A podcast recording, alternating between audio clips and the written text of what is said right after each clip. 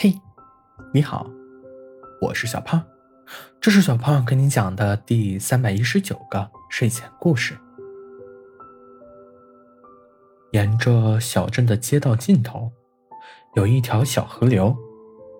不知从哪天起，这里来了一个小女孩。小女孩静静地坐在岸边，看着顾客和小商贩讨价还价，看着其他小朋友嬉戏玩耍，看着天上的云卷云舒。这天，一个小男孩走进了小女孩，递给小女孩一块糕点，说道：“你好呀，我叫小川，你叫什么名字呀？”小女孩抬起头说道：“我叫小鱼。”“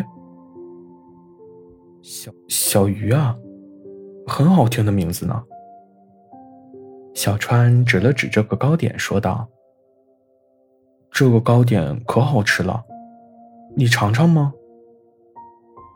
小鱼小心翼翼地伸出手，打量了好一会儿，才咬了小小的一口。“好吃吗？”小川看着小鱼，小鱼点了点头。小川一直陪着小鱼到了黄昏，才和小鱼道了别。其实大部分时间都是小川在说话，分享一下或愤愤不平或搞怪的事情，但无论是哪一种，小鱼都是一脸认真的听，却不会发表什么言论，最多点点头。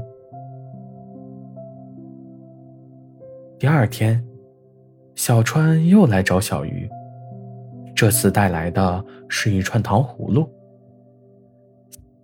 小川自然而然地坐到了小鱼的身边，小鱼却往另一个方向挪了挪。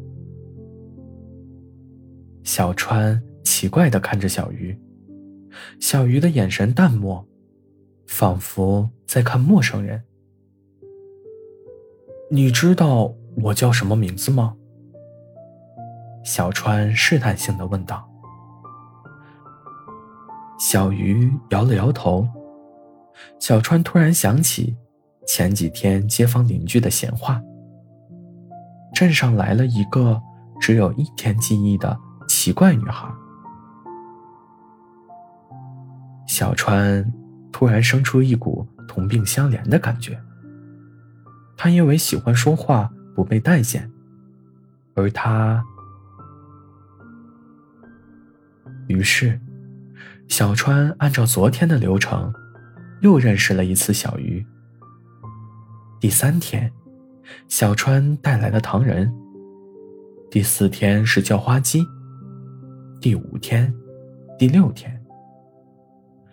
每一天，小川都会重复一遍自我介绍，也会重新认识小鱼。有时候，小鱼会想不起自己的名字，小川会告诉他，他叫小鱼。就这样，过了1个月，小川每天的快乐就是和小鱼分享各种事情，尽管小鱼记不住，也鲜少给出反应，但小川仍旧乐此不疲。这天，天空下着小雨，小鱼依然坐在岸边，没有撑伞。小川撑着伞跑向小鱼，将雨伞移到小鱼的上方。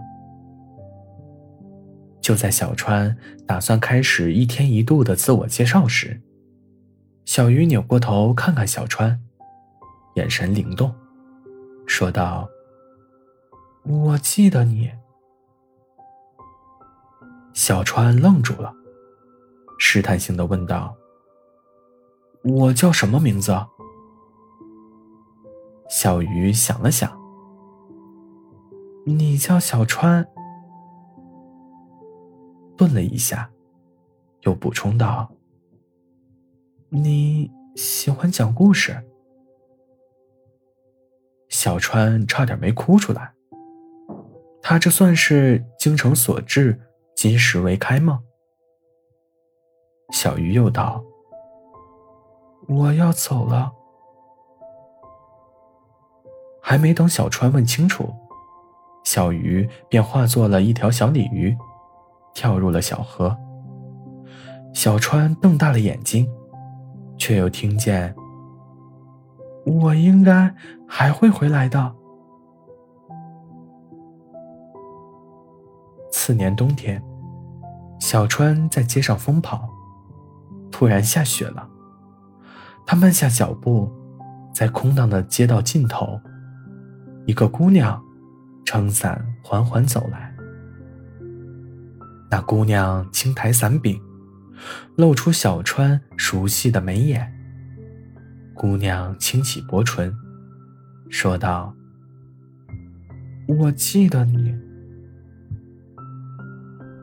好了，故事讲完了。故事来自微信公众号睡前故事杂货店，我们下次再见，晚安。